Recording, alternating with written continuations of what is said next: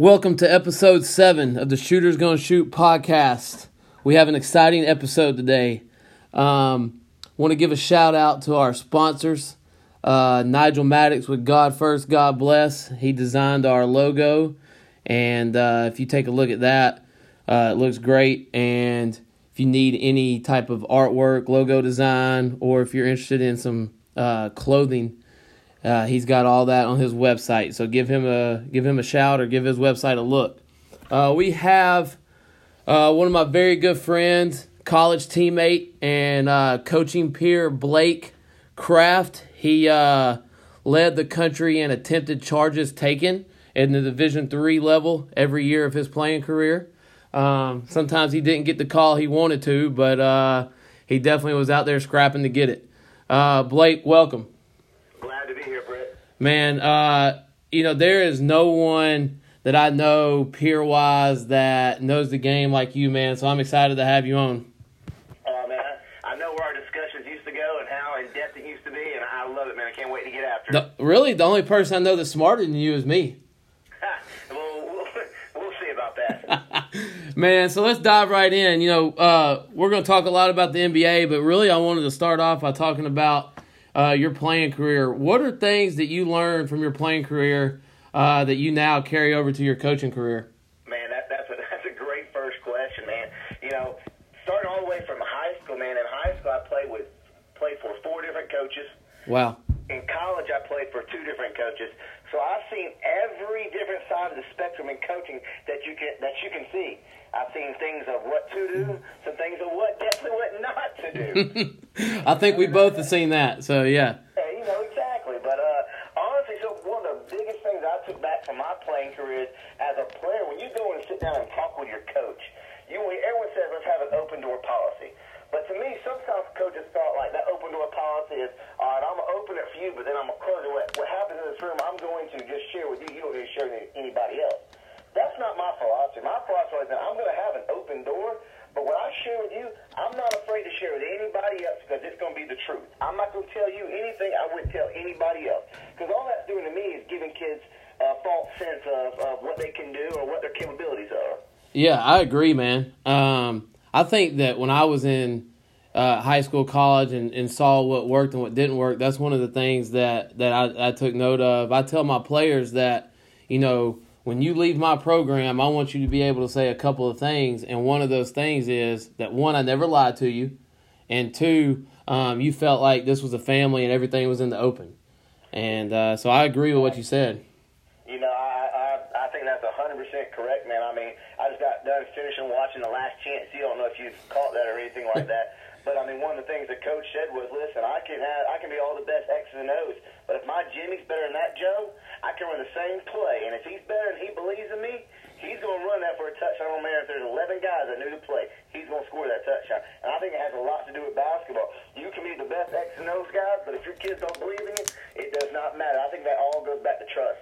I agree. You know, when when you look at you know pertaining to basketball, there's all kinds of systems that win. You know, um, whether what type of offense you run, what type of defense, what you believe in, but you got to get the players to buy into you, and I think that's where you see, uh, you know, people win and uh, really continued success at programs. Hundred percent agree. You know, and people give you know Calipari a hard time with he's getting all these good, great athletes coming in, but what he gets them to do each year, starting a whole other system, getting them to believe in him, that right there, that's hard. He's doing a four-year process in four months. He really is. I mean, he's taking, and he's not just taking like. There's not a couple of guys that are left over. Most of the time, he, he's got a new team, like completely different. And I, I agree. I, I've always been impressed with how he's been able to get people to buy in. Um, and you know, if you if you look at Calipari, yeah, maybe he should have won uh, one or two more titles, but every one of his guys are prepared for the NBA. And I think that's part of him get him demanding stuff, but also you know them buying into what what he wants to do. Exactly. So- Exactly. So you uh after you got done playing, I know you jumped as an assistant at Lagrange High. What is something you learned over there as an assistant coach? Man, I, uh, I I coached under some really good coaches, and Mike Polly and Mark Mill for two years. And I thought some of the uh, very successful coaches, if you you go back and look at their records and region championships and stuff like that. But I thought one of the biggest things I learned is because I've always been uh, as a point guard. Sometimes I like to see the bigger picture, but I was tunnel vision sometimes with getting the play right, making sure everybody was in the right spots, kind of first level stuff. With it's not really tunnel vision, but you're seeing everything, but you're only worried about one little simple goal. You're not worried about some of the other aspects of it. I, I felt like as an assistant coach, sometimes I got to sit back because I didn't have to worry about calling the plays. I have to worry about any game time stuff because that was more of Mark and, uh, and Mike doing that stuff. I got to see the flow of the game. I got to see who who was mismatching, who who had a mismatch, who couldn't guard this guy. It's a flow. You know, you've been around the game a lot a lot longer. You know, oh, not a lot longer, but a lot the same time as I have a little bit. Right. And, and it's, it's all about the flow of the game. If, if people are going, it might not be your best five players, but if it, if you got three of your worst players and two really good guys playing well together, and you're on a run, stay with it. I learned a whole lot about the flow of the game and just seeing it from outside of calling a play every time down the court, every time down the court, changing your defense. Just let the kids play a little bit more. Yeah, absolutely. You know, I uh, was only an assistant for one year with, with Coach Wallace and Coach McGrill, but I kind of, you know, get what you're saying. You were, um, I think honestly, like if if we could run it back a little bit, I probably would have wanted to be an assistant for a couple more years just to kind of get that flow and to get that feel because um, there's a value to it. I think that you can take in as a head coach, and um, you know you got to start worrying more about uh, a lot of stuff as a head coach, right? But Oh, um, yeah. you you have that perspective as an assistant. What what works, what doesn't work, and uh, you know I I definitely agree with you on that. I know y'all y'all definitely had a ton of success. Um, you know, multiple Elite Eight finishes, multiple region titles over there during your stretch at Lagrange High, and um, worked with a lot of good coaches. So I'm sure that you saw a lot. Oh yeah, no doubt. I mean, I mean, I can't get up. One of the, one of the best things I've learned as well. I mean, I know you learned a lot as well when you first started coaching was about dealing with the refs. Mm-hmm. And I saw, I, I sat next to uh, one of the assistant coaches at Lagrange, Scotty Alexander, who is an official as well. And he honestly, he helped mentor me in some ways of, hey, this is how you deal with a ref. Why argue about a play that's already happened? Yeah. You know, that you know why it doesn't it doesn't help you to a certain extent. It might make that ref think about it, but if they're not a very good official, all that's going to do is make them mad. Right, absolutely. I mean, I came and watched how you were your year at LaGrange Academy, and I came and watched your second and third year. I think I actually said something to you about it, about how cool and calm you were, and about, and I and I think that's great, and that's something I'm trying to, you know, get better at. You know, as a young coach, sometimes to be old and wise, you have to be young and dumb, and I'm learning that right now a little bit. I love that phrase. Yeah, you know, I I remember my first year, you know, coaching just letting one bad call affect how my demeanor was for, you know, maybe even the rest of the game depending on when it was. And I saw that that not only affected how I coached, but it affected how my players played. Yeah, I was just about to You say, know? it filters down to your players. Your kids take your personality and they run with it. If they see you fussing and griping, guess what? They're going to forget about the flow and they're just going to worry about that call right there that was probably correct. Right, you know, and I can't ask my players to stay in the moment if I'm not in the moment. Uh, Exactly. you know, and you're right. I mean, um, a lot of times we go back and we watch stuff and think, well, okay, I see what the ref was looking at there. Um, I'll tell you what, though, the ones that get me are the ones when they're 50 feet away from the basket. But that's that's another topic for another day, right? 50 feet away from the basket, across the other court, right in front of the other official in his zone. Exactly, right. So, man, we we could we could have a whole podcast on officials, couldn't we?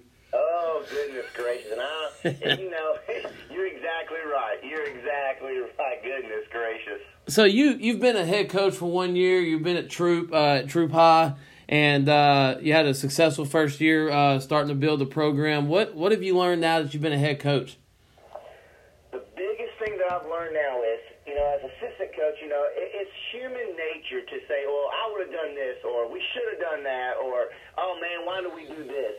When you're the head coach, there's no asking those questions right then. Right, It, it's coming back to you. There's going to be other people asking those questions about you. Right, And that's when you just have to understand that it's okay to be wrong.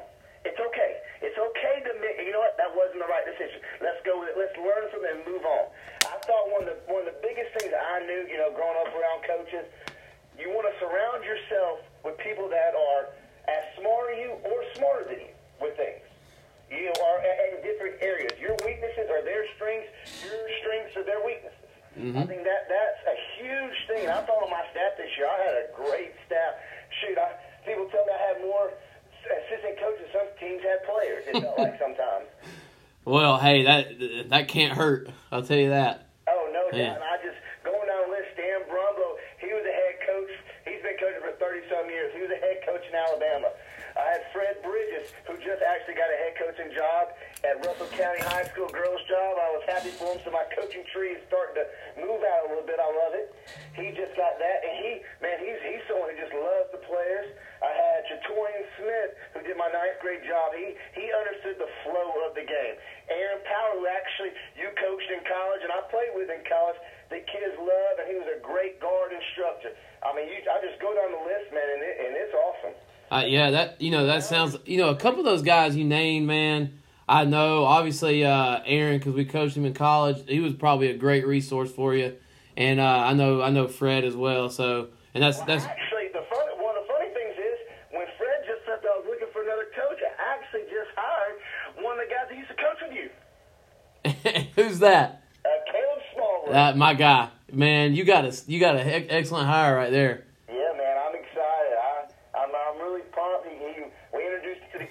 summer. He had a good he had a good job and he, he loved it, man. He you know, two things about Caleb, and I know he wouldn't mind me saying this is he is great at being the good cop um, when you're the bad cop, and also um, he it, it's just kind of his personality. But a lot of times when things are tense or uh, when there's a lot of pressure and you're kind of in the middle of the grind, Caleb can provide some comic relief, and even if it's just to you to kind of laugh about something or smile and relax a little bit.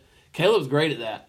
And uh, he'll fit right on in. That's and that's not to you know that's not to. I mean he's got he's got a good basketball mind. Um, was a good player in college, so he's got a lot of experience he's bringing with him. Oh yes, I, am pumped. I really am. Uh, absolutely. So um, you know, only obviously you've only been a head coach for one year, but like I do this when I when I evaluate the season. Um, and try to just improve on it every year. You know, what's one thing um, that maybe you've done in this off season to try to be better than you were last year?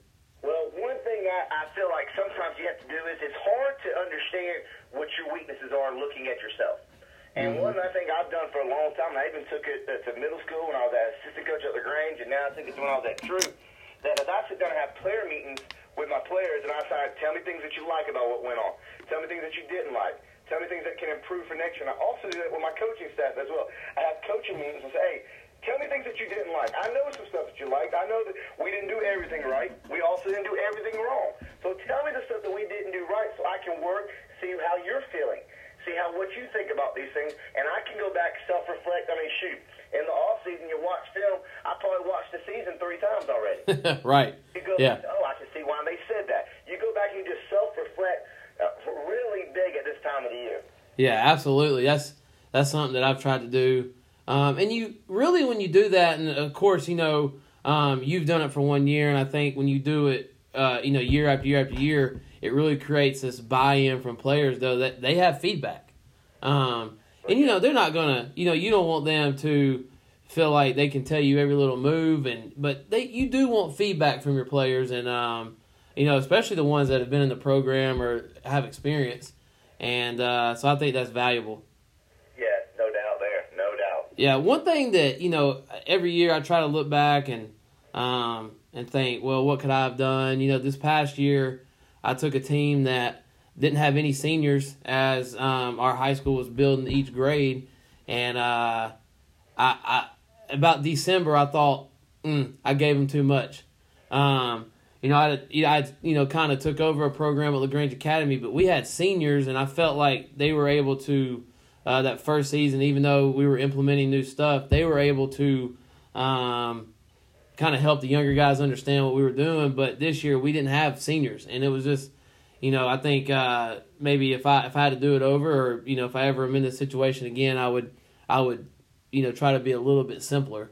And uh, but at the same time, it kind of paid off because we played well at the end of the year. But um, you know, you always look back and think, what could I have done better? So that's that's good information. Yes, yes, I, I 100% agree with that, my man. Well, me and you, we're we're going to get together and do this more. Um, talk about coaching, and we could talk about coaching probably for hours.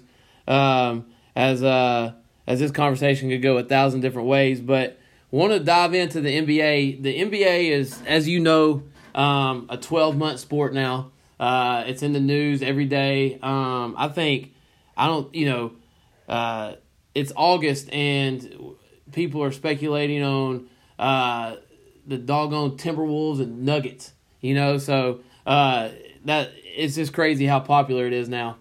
Oh, it, it's unbelievable. I mean, when you think back when I was even in high school and middle school, yeah, I liked watching the NBA, but it, I mean, it was nowhere near the, the the media attention it gets now. I mean, if somebody goes and gets McDonald's and pays for a rest, everybody's meal, it's all over the news that this guy's just a great guy. Right. I, I mean, it's uh, they just living life in a fishbowl. It's unbelievable. They really do. And like I was in uh, Las Vegas for t- uh, for for three days at summer league, and I looked around and I was going. I mean, it's just amazing because both gyms are packed.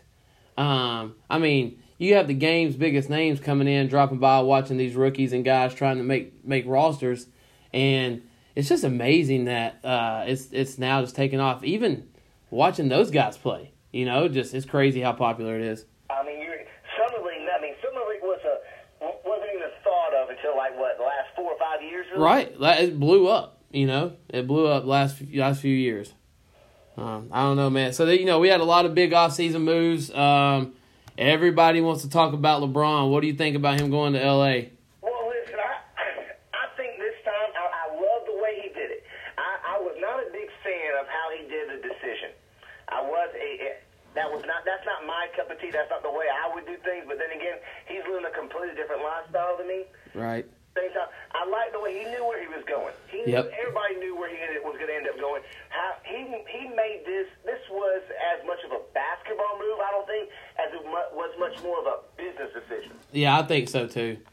You know, it's funny. I also, as well, ahead. what people are not understanding, he was getting tired being a ball dominant player because he was so good with Cleveland. Because I mean, I don't know. I know I've talked to you about something. I'm not very high on Tyronn Lue and his coaching um, coaching prowess, but uh, Luke Walton, he's with his style of play, it's going to allow LeBron to play off the ball a little bit more, and so which would allow him to play the game a whole lot longer.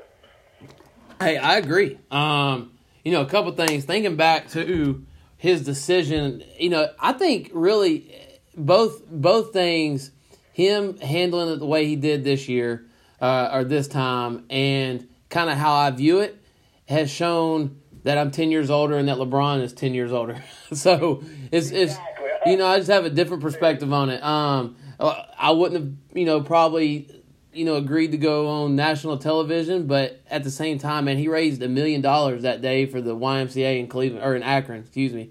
And um, so even even maybe one of the uh, least informed decisions he's made, he still made impact.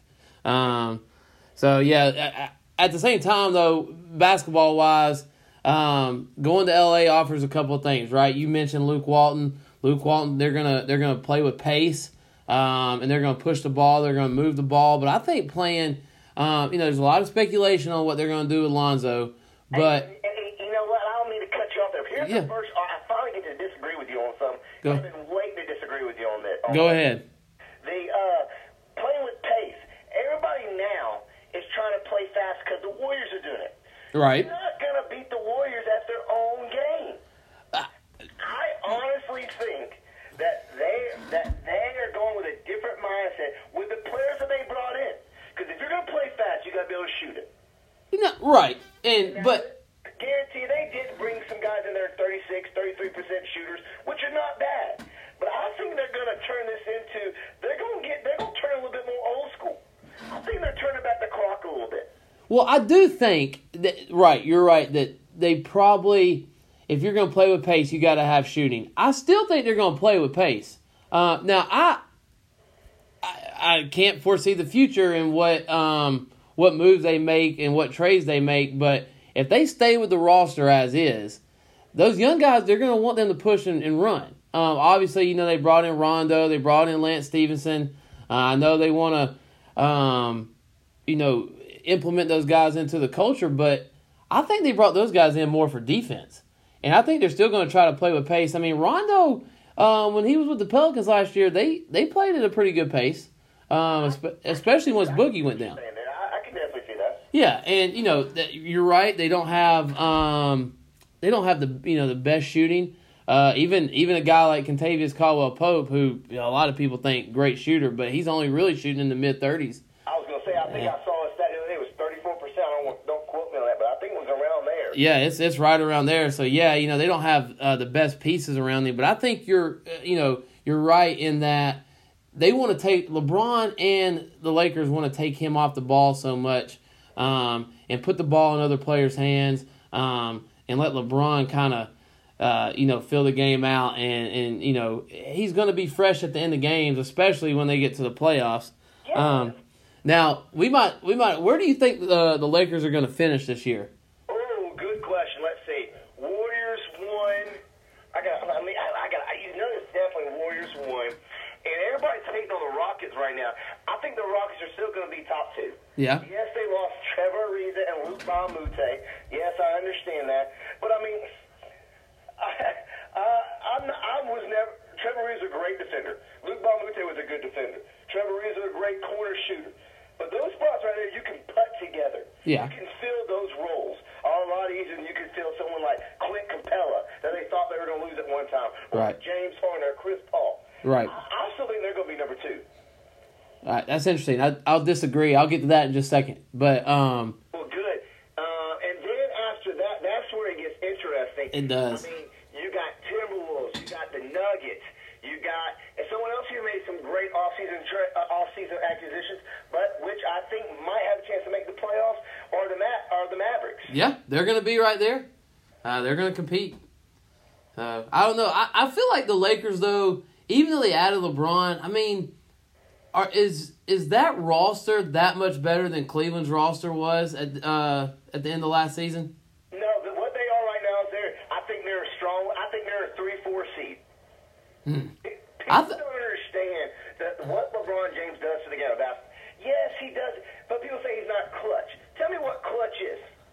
I mean, what, hitting the last second shot. People think Kobe Bryant's the most clutch player. If you look at percentages compared to Kobe and um, LeBron, LeBron has a better uh, shooting clutch in the fourth quarter than uh, Kobe does. Hey, you know, eh, we we've me and you have debated this before, and I think a lot of people have debated this. I think he kind of put the bed the clutch debate this past offseason, right? I mean, this past postseason, right?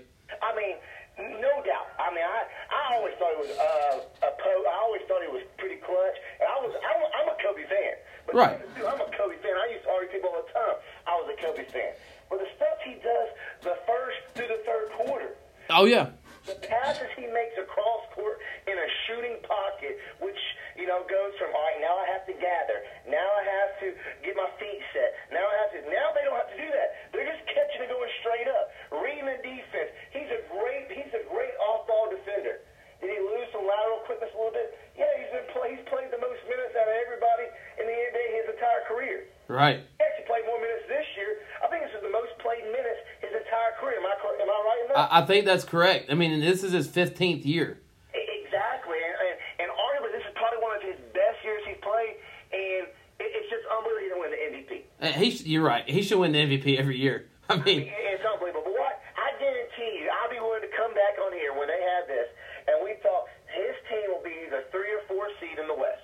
He's that good. You could put. I mean, I, he was that good. And I, we, I think we talked about one time. If he would have played at Akron, Ohio, in college, he would have taken his team to the Final Four. Well, they'd have probably won it all. Yeah, I agree, man. Um, yeah, I think they're going to be right there. The West is so tough. Uh, LeBron's in his 16th season. I mean, I'm predicting a kind of a fifth, sixth place finish for them. Um, but that's with a very tiny margin. Um, I don't think there's going to be much separation between, uh, you know, two through eight in the West. So, and, and the reason why I kind of say that is one is LeBron's great, and he's going to lift that organization back to where they, you know, uh, close to a point they want to be. Um, obviously, they want to add pieces next off season or maybe make a big trade, but um, th- they are still young, and uh, this the West is so tough. Um, there's just you know you got to add a bunch of wins to be a three four seed, and there's you know where are you going to add them? And um, and I just uh, I think that's going to be I you know LeBron is is is fantastic, and um, but I just don't know how much um you know they can they can elevate from not making the playoffs to being the three seed. Well, here you go. This is this is what I want to point out right here. They were a 35 win team last year. Right. All right. You've got from third place on. Portland was 49. Oklahoma City was 48. Utah was 48. New Orleans was 48. San Antonio was 47. Minnesota was 47. Right. You go and look at the top 15 players in the NBA the last two years. 14 of them were in the West Right. because they knew they weren't winning in the East. exactly. So I'm, I think he's going to give them. So you're telling me he, he's only worth four- 14 more wins? Nah, he, he's worth 20 wins. I- you know, I, I can't argue that he's not worth that amount of wins. It's how engaged will LeBron be in the regular season? That's that's my question. And I He'll be good enough where he can be a two or three seed team where he can play the Warriors in the Western Conference Finals because that will be a win. He knows how to piece together a career. He knows they're, they're not expecting him to win the Western Conference Finals this year. he does. enough to know, all right, now I got to do is be in the two or three seed. Well, I don't have to play the Warriors in the first two rounds, and now I got to play them in the finals. That's a win. Yeah, I yeah, I mean, you're right. That that's a successful season for the Lakers. I I don't think they get there this year though. I don't. Um and as great as he is, I think the West is too tough and you know, he he carried Cleveland. I mean, there's no doubt about it, but they were on the brink of of losing to the Pacers, uh, of losing to the Celtics. So, um you know, I, you got to have pieces around you because the West is so good. Well, here, here's my. I don't disagree with that at all. Here's my argument to that. Look at the Celtics. Well, I agree with well, you got to have pieces, but when you got players like they have in the NBA, if you get a great coach, which Luke Walton hasn't proved it yet, he's gonna have to prove it this year with this guy. Right. also learned under some great coaches. Luke Walton played for some great coaches, so he knows some things. As well, and he's coached under some great ones as well. I, I am, I, I, I, I, I firmly believe I think he's going to be in the three seed because he's going to be put in better positions than he was last year in Cleveland. Well, you know, and, I, and that that is well, that is for sure that they will be better coached. Um, that that that is hundred percent certain, and I think you're right. He's going to be in better positions. And again, I think you're going to see, um, you know, a guy like Lonzo. I think you're going to see Brandon Ingram take a leap. Um, and those guys are going to be more productive, and just a year under your belt makes you, you know, that much more experience. But I just, again, we, me and you may have to make a little side bet on whether or not they make the Western Conference Finals. So Hey, I, you know me, I'm all in. I know you are. My, I, you know, everybody points to um, that kind of moment where, you know, LeBron was so frustrated after uh, J.R. kind of dribbled the clock out and lost lost count of the score and time and all that. Um, and I, I really think LeBron felt like he had figured something out with this Warriors team, and if they could have won that game, um, that would have set up a potential uh, forcing a, a deep series. And because if you if the way you kind of break it down, you think, well, Warriors come back and win game two. Well, uh, Cleveland almost should have won game 3 and uh, now you're talking about a you know probably a two two series going back. I don't want to be in a three game series with LeBron. You know. So um, I, I think that's why you saw how frustrated he was. Because and also can please somebody else do something, you know. So um, I, know, and I'm gonna argue with you that it, it's yes, he's looking for somebody to do something, but that's not their fault.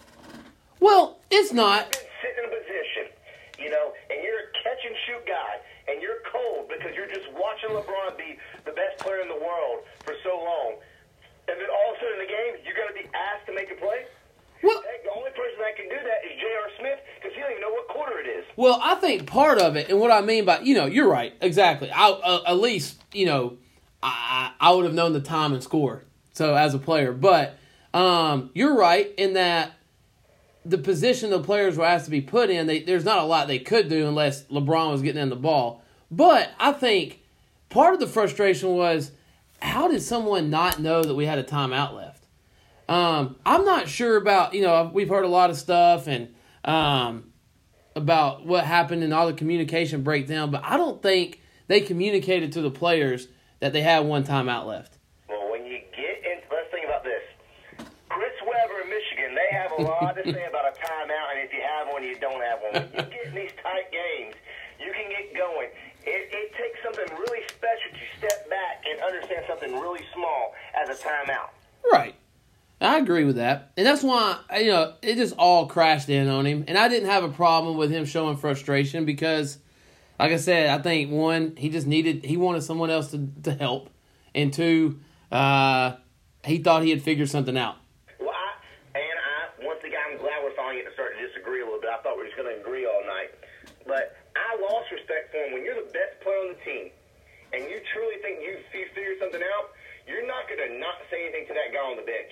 You can be mad at him, you can be whatever you want, but you got to be a point in time where you got to understand your players. And and that that is true. Um, but we got to think, man. This is like a a lifetime of getting to this moment for LeBron, right? Like he had finally, people had finally said, okay, you are at least on the same page as MJ, and um, he was at this moment of everything he had been working for um, and it was kind of his like almost personal treasure. He had he had almost found that he could beat the Warriors by himself, and then um, or you know doing the majority of the work. Yeah. And and, and uh, part of that is because LeBron's not a very good general manager that we could talk about later. But you know that's a side note. But on the court, he's he's carrying them, and he looks around, and there's just this human emotion that hits you sometimes and I know you got to be a leader. You gotta you you you may have to lift everybody up, but I I, I just didn't have a problem with it because sometimes you just get overwhelmed, and I think he got overwhelmed. And uh, I, you know, it affected how they played in overtime. And you know, maybe you're right. Maybe he should have went in and tried to be an encourager. But I don't think that's LeBron's personality. I don't think it ever has been. Hmm. That's, that's interesting. That's an interesting statement there. You know, and he's had to to you know, I, I someone mentioned this before to me, and um, I apologize if they're listening. I don't give them credit, but um, there's a lot of a lot of times in LeBron's career, you know, even though he's played with great talent, um, and maybe he caught Wade at the tail end of his prime or Bosh at the tail end of his prime, but he's always had like guys that have helped him be leaders. You know, you think back to the Miami days, Wade was a great leader himself, but also a guy like Shane Battier was around, Udonis Haslem. I don't think he necessarily had that with this Cleveland team. So you know, and and that may have been something he was missing, but and maybe it's a lesson he learned, uh, and he'll take it to him to L.A. But uh, we'll see, man. Um, I I don't think one you brought up his passing. I think he's the best passer ever. And I don't think there's a smarter basketball player that's played the game. I mean, I, I can't argue with you there, my man. That press conference where he broke down that whole sequence against the Warriors was, I, I don't know, it was, it was truly impressive. I don't even know if a coach, if I could have, you know, in the moment, right after a game happened, broke down a sequence like that. It was it was crazy. I mean, I don't know. So he's he's phenomenal, and we'll have to I going back to how far they can get in the Western Conference. I think the Spurs are going to be the two seed. That's my pick. Yeah. Um, they won 47 games last year. Uh, they added a uh, you know 28 uh, points per game score. Um, so I think adding DeRozan automatically gets you five to six wins. That puts them in the 50s. I think the Rockets, while they're going to be great, they take a step back a little bit this year. And Pop, and I know I've given a lot of information here, but Pop is great at tailoring what he wants done around his players. You think this past year he lost Kawhi, he kind of was had this little ragtag group he was kind of gluing together, and he built the offense around Aldridge again, a mid range, uh, you know, a mid range post player who uh, doesn't shoot a lot of threes and you know kind of kills the ball sometimes with isolations, and that's against what Pop wants. But he tailored his offense around, and they still won forty seven games. Yeah, I, I see what you, I think they definitely move up. I think they're. I don't think the West will be as crowded as it was last year, Right. three through eight. You know what I mean? Yeah. I really don't think it is. But I mean, when you lose someone like Kyle Anderson, Danny Green, Kawhi Leonard, even though he didn't play last year, and Tony Parker, I mean, shoot, I don't even know how what I'm going to look like when Tony Parker plays for another team besides the Spurs. That's going to be weird.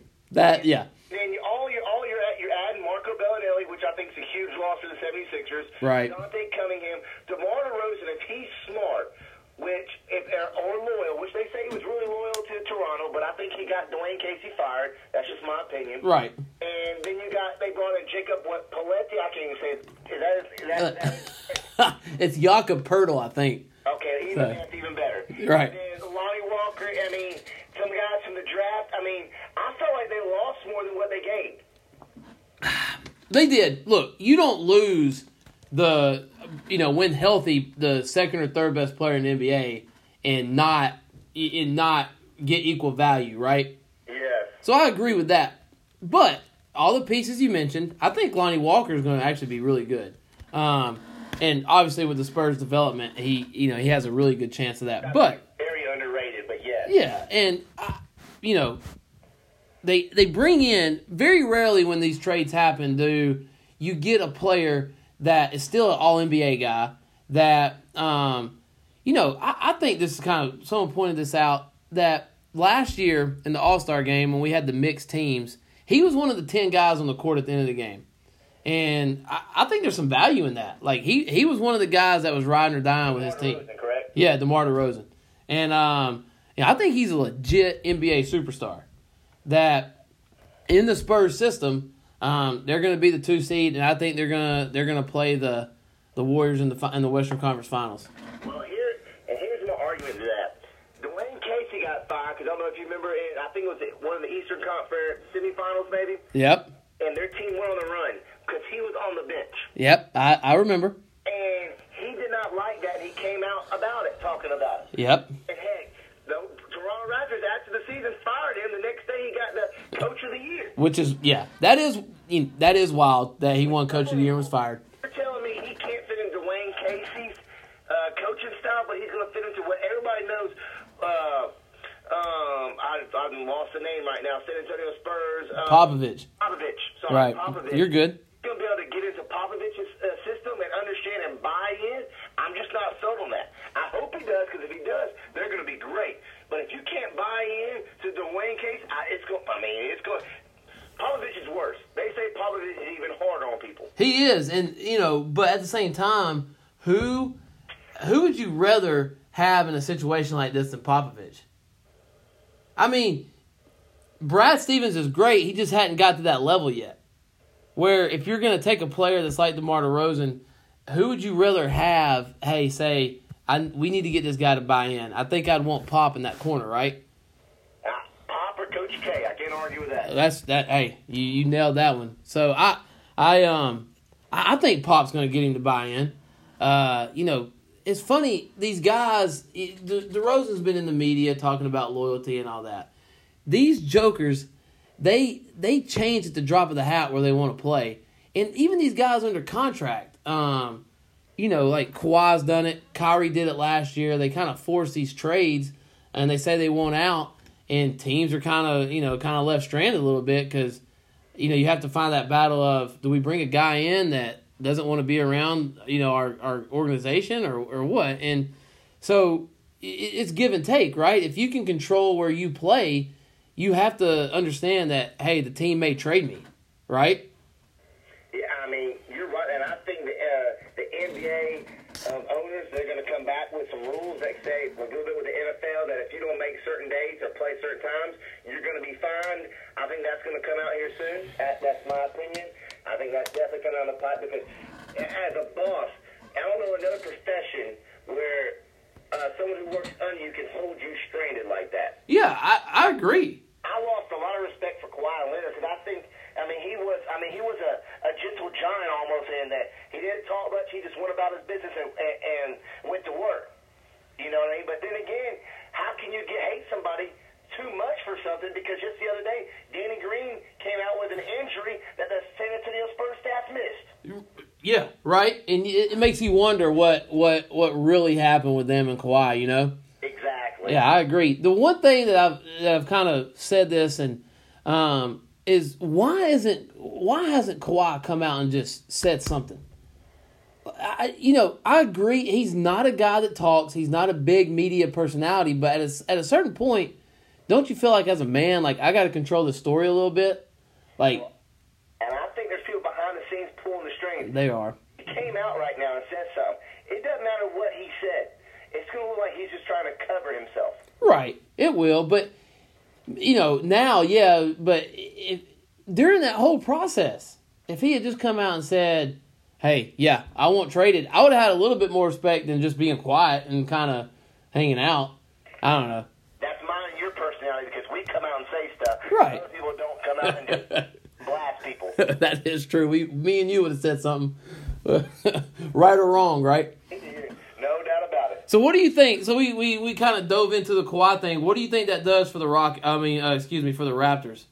Well, if Kawhi, I mean, when you go and look at what they brought in, they brought in Danny Green, Kawhi Leonard, they lost DeRozan, McKinney, and I ain't gonna, I'm not even going to say that again. That's just butchered. And they still, and they re-signed Fred Van Fleet. I mean, they didn't lose much. I mean, if, if Kawhi plays, you're looking at somebody who's better than DeRozan. You're getting a better shooter than what they lost. Right. And you still got all the guys they had there. Yeah. And, and Kyle Lowry. Um, is Serge Ibaka still there? Serge is still there. Yeah. Serge Ibaka still there? Valanciunas. I mean, that's a solid squad. Solid. Or Lowry, Green. Um, Well, well, they have the Kawhi. they have Siakam that came off the bench and uh, OG Anunoby. Yeah, so Yeah. he's going to six man now. Who was a starter? Yeah. Uh, Man, they're they're gonna be they're gonna be uh, oh, especially defensively, man. They're gonna be able to do a lot of stuff. You bring honestly, I might bring Danny Green off the bench. I I, I would you know Kawhi yeah And, uh, what's his name? Oko Okawai yeah uh, Anunoby. Yeah, that's it. I would, I would start. Those, those are two great perimeter defense defenders with with Kawhi. I mean, I- I'm sorry, with Kyle Lowry, and then you got Ibaka and Valanciunas behind them. That's Yeah. pretty solid right there. it's it really is, man. I I think they're the second best team in the East. Uh, Who do you think's the first? well, the Celtics. The Celtics, huh? I'm gonna throw. I'm gonna throw a wild card out there at you. Okay, Milwaukee Bucks. you you want to know why? Why? Mike Budenholzer. I, I, I agree. I think I think they're gonna do great. I, I'm with you, man. I think they're they're maybe a piece short from really, really being a true contender, but I I don't think people realize how much better all those young guys, like Brogdon and, and obviously including Giannis, how much better they're gonna get under under Bud. I mean, they you gotta understand that all they lost was Brandon Jennings, Jabari Parker. Yep. Now, Jabari Parker was good, but they just brought in Ilyasova from the 76ers, which I thought was a huge loss for the 76ers. Ilyasova is going to be so great with them. He's going to open the floor for Giannis. Uh, he, yeah, Right. I That's mean, if people remember, before he got injured, he was an all-star. He was a he was a great all-star. he, he's an all star, and he's a man. He can shoot the ball now. Uh, he's expanded his range. You start him and bring John Henson off the bench. Right there, man. Get a deeper team than what they got right now. And, and every year, uh, with the Hawks, especially the last three years, the the Hawks w- with Bud led the league in creating open shots. Yes. And this now you're talking about Bud has multiple shooters and a piece like Giannis. They're going to be really good. It, that was the stud that he was missing in Atlanta. It, it was. It was. It's the guy that can go get you a bucket at the end of a game. It's the guy that can carry you when you know when when a couple of your shooters aren't hitting. I mean, you're right. He, he's that guy. He was missing. I He- it, he- I mean, they're deep. You go down their roster. I mean, uh, Bledsoe, Tony Snell, Malcolm Brogdon, uh, Thon Maker, uh, John Henson, Giannis Antetokounmpo, um, Zeller. I mean, it, it's unbelievable, man. It is, and I really like uh, DiVincenzo, who they you know they drafted this year. I really like his game and what he can add with them too. I mean, it's just. I mean, they're deep. They're deep, and then you add a coach who's was under Popovich. Right? And I mean, it, it's going to be unbelievable. I mean, if they get open shot, that's one thing with the Bucks last year.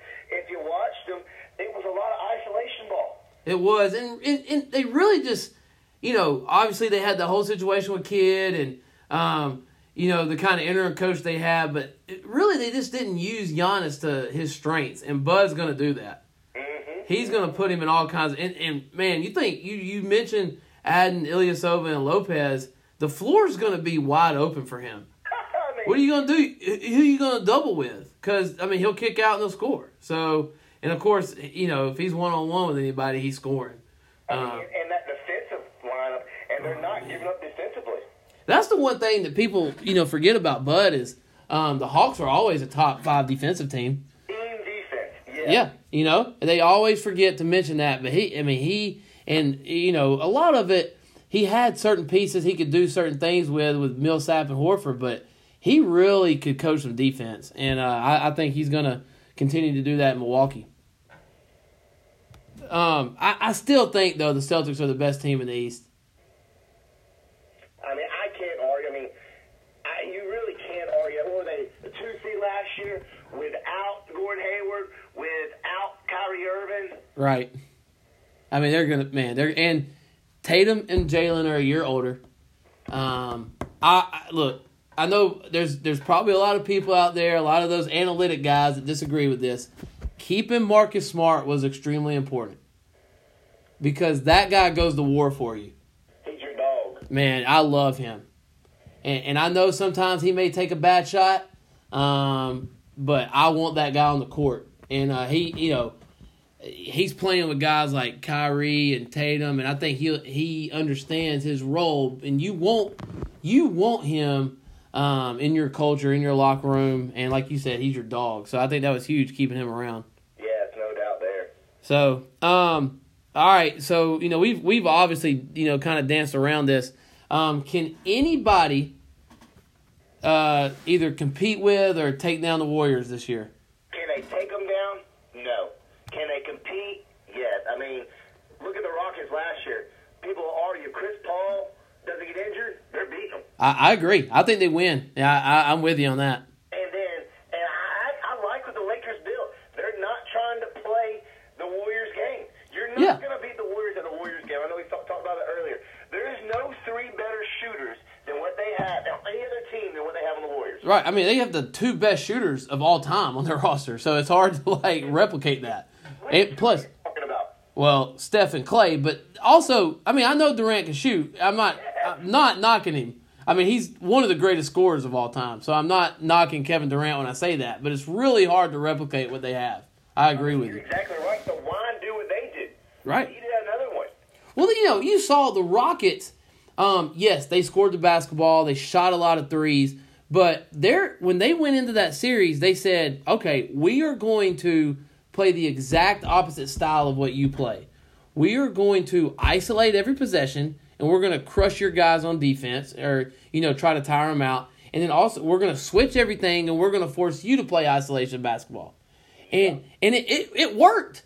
I mean, they they had the series lead, and you know their their you know player option one B went down, and uh, obviously from there they, they didn't have uh, the gas that they had with Chris Paul, so it was really hard. But again, you go into a game seven, if they hit even close to the percentage they did during the year, um, they probably win that game. Yeah, I mean, would they go seven minute stretch without scoring? They missed like 27 threes that game in a row. I mean, it was ridiculous. That's crazy to think about that, but yeah, I mean they were right there. So I, I mean, I agree with you. Uh, the only team that can beat the Warriors are the Warriors, right? That, no doubt, and I, I don't think the Spurs can do it. I definitely don't think the Thunder can do it. No. Lakers, they're a year away because they're young. Right. Got LeBron. He's just looking to get to the Western Conference Finals. I think this will be their easiest run they've had. I look for the next year for when it starts derailing. Yeah, I I, I think so. Um, That's when the signings start happening with Draymond and those other guys. oh, you know, Klay's gonna be a free agent, and his dad played for the Lakers, so that's gonna be enticing. Um, I'm starting it right now. Klay Thompson to the Hawks because he he has a good relationship with Travis Schlenk. So um, hopefully that creates some momentum right there. Um, but uh, yeah. The overpaid forward we get that can't create his own shot. But let's go Hawks. Hey, um, Klay, man, Klay's great, dude. He's a piece. Let's bring him in. I can't argue with that. Yeah, he. Uh, we we need somebody that can play defense. So We need half a puzzle. right, you're right about that. I like that. Um, Man, uh, it's just crazy. Like we talked about earlier, how the NBA is taking off. You know, we talked about it and how the league's going and whether or not you know teams should, uh, how they should build their rosters. Pace and space is the big thing right now, um, and obviously the Warriors have been very successful in that. And um, you've seen other teams sort of get there, like the Celtics. They play pace and space style. Um, and uh, you know the Rockets to a certain degree did the same thing. What do you think the next trend is, or where the league is going uh, next uh, in terms of X's and O's or or style of play? Well, I'm a big proponent of life is a circle. It all circles back around. Right. It, I mean, you're starting to see now. I don't know if you've noticed it. I know the big guys kind of went away for a little bit, but Mhm. you're starting to see now the big guys are starting to come back. Mhm. Now, granted, they're face-up guys. They can shoot it. They can dribble it. They can do it. But to me, that's just a step in the other direction. Now, I said, all right, we're starting to get big guys back in the game. Mm-hmm. Yeah. And I can see it start going because I think it's going to go. I think it's going to revert back a little bit to around the 70s or 80s when it starts getting a little bit more physical. Yeah. I can see that. Because I think a lot of people are complaining because here's one thing. If you watch the All Star game last year, one of the best All Star games there's been in a long time. I agree. It was competitive. It was awesome to watch. The best 30 players in the NBA went after it. Yeah, and they, I mean, and they had a little. I mean, all of them had a little chip on their shoulder. You know, whether uh, I should have got picked ahead of this guy or whatever. You know, I thought that was good. Exactly. And they're starting to understand. And honestly, I think it kind of started with Coach K with defense, him getting into buying the defense with Team USA. I think I think it's going to start getting back to defense. I think it's going to start being a defense league. I know everybody's all about you know uh, stats and this and that, but look at the playoffs. The playoffs last year were extremely physical. It was very physical. And I think it's just gonna. I think it's just gonna roll over to the regular season because fans are starting to watch basketball more. They're starting to understand it a lot more, and they're starting to want to see good defense. And I agree with that, man. Like, uh, you know, you, you, you mentioned the playoffs, the two conference finals uh, between the Cavs, Celtics, Rockets, Warriors. Um, a lot of those games were played in the in the high 80s, low 90s. So not like you know the trends that were kind of set, you know, prior to those series. And um, I think you're right. A lot of it was because of how teams are coaching defense, and you know those even you know Mike D'Antoni, not a defensive guy, offensive guy, shoot a lot of threes, but they still played the Warriors pretty tough defensively. Yeah. And um, you know, like you said, it's going to circle back. So I love what you said about big men. Um, the the only you know slight difference is of how the style the big men are going to play. Uh, you said it. There's a lot of face up guys. Um, a lot of these big men coming into the league now, and a lot of the young guys that are that are already established. Um, they they're multidimensional, right? They're not. They can guard multiple positions, uh, and they can score from all areas of the court. Um, and so I think you're going to see that trend continue. Uh, we just draft. Um, not only do we have Embiid and Karl Anthony Towns, those type of players already in the league, but this draft was full of big guys that are you know um, can score and uh, play a lot of positions. And, So and I think uh, you just. I was just about to say. I think I skipped a step. I think the next thing first is. I think right now you have a point guard, you know, a shooting guard, a small forward, a power forward. I think the next couple of years it's going to go to positionless. it really is. And, I, and that's something I'm trying to tell my high school team. Listen, we're going positionless. Yep. We're going to know one through five. And, I, and, I, and that's what we're trying to do because, heck, I've got 35 guards on my team. So we're we're Right. all going to be playing a, a, posi- a different position. Right. But I really think with the NBA, the, the, the freak, freakish athletes we have in the NBA right now, I really think it's going to go positionless first. And then it's going to say, all right, let's start getting a big guy. Then let's start getting an advantage inside. Man, I hundred percent agree. I mean, you think Giannis is seven feet tall, and I mean he can run the offense, right? I mean, obviously LeBron can too, but you know, the, all these guys coming up can push the ball and initiate the offense. And um, you're you you're exactly right. You hit the nail on the head. It's going to be positionless. I mean, look at Ben Simmons, six ten point guard. Yeah. If you just looked up here recently, been working extremely hard on his jump shot, which I think in basketball is the easiest thing to teach. But that's just me. Anybody out there that wants a new um, shooting coach, you know, I'll never turn you down. Let me let me listen to you. But um, Well, if they want a new shooting coach, they'd, I'd have to turn the job down first. So. but we can argue about that another day. Absolutely, man. Um, you know, you mentioned Ben Simmons. The only problem with him is he's dating one of the Kardashian or Jenner girls. You know. Oh no, you're tell me you're. I did not know that. Uh, what I, you know, I always get it mixed up, but he's dating either Kylie or Kendall Jenner or whatever. So he's in that he's in that circle of the Kardashians. So Well, the Bruce Jenner. I mean, that that's that's them. Bruce Jenner and, and Kardashians. That that's the same people. right, I know. I'm saying he's in that circle. So Oh my gosh, no. Okay, well, there he goes. yeah, yeah, exactly. So this year might be interesting for him. I did not know, man. I did not know that. Right, Wow. he'll be on the their wall of shame or whatever I guess you call it. Oh, good. Uh, Their, their wall of Everybody, he'll go on the other other guy's wall of shame. he ain't lying about that. Um, well, hey, look, we're kind of running out of time here. Uh, I'm gonna put you on the spot. It's an NBA podcast, I know, but um, there's a lot of listeners that we have that cross over uh, between following the Hogs and following other sports. Um, you got one minute here. Give uh, give the dogs an inspirational message for the 2018 season. Inspirational message. Inspirational message. Huh. Definitely putting on the spot here. Well, I, I definitely I, I ditto to everything that Kirby Smart. I don't know if you watched SEC Media Days. oh yeah, It's just attacking the day, trusting the process and attacking the day. You saw success from just two years. Imagine with the guys that we're keep bringing in, and if we keep attacking the day that we've done the last year, oh man, the, the sky, the sky's the limit. I don't even know the sky's the limit. You can go past it. It's unbelievable, man. I, I, prediction on that: dogs don't lose a regular season game, make it to the SEC championship game, lose to Alabama, and we and we get left out of the bowl this year, and then we win two in a row. Hey, I while I don't like your prediction, I do agree with how it's going to break down. Um, but until a side note, we're beating Alabama in the SC title game this year. We're beating them. You think so? I think so. We, I, I don't know. We talked to you know we we can obviously talk about this forever, but when you looked at a lot of what they were doing in the off season with like strength competitions and stuff like that, every time they showed a group that was winning, Jake Fromm was in that group, and um, there's something about him. I think we're going to win it this year.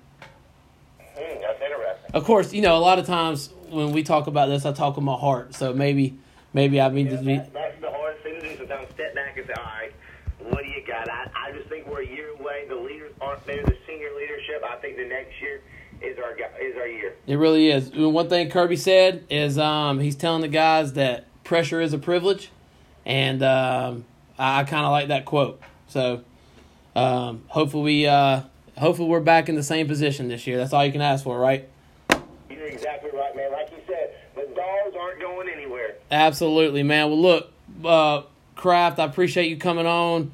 Um, we'll do this again. Uh, I think this is going to be a popular podcast, so um, me and you will will get back together. We'll try to get back as as basketball's cranking up and kind of talk about um, you know what we're what we're planning on for the season, and obviously we can talk NBA stuff and what's going on um, as the season gets underway. And uh, good luck to you at Troup this year, All right, man. Same to you, my brother. I'll talk to you, my man. Thank Uh, you so much for having me on here. dude. It's awesome. It's a privilege, man.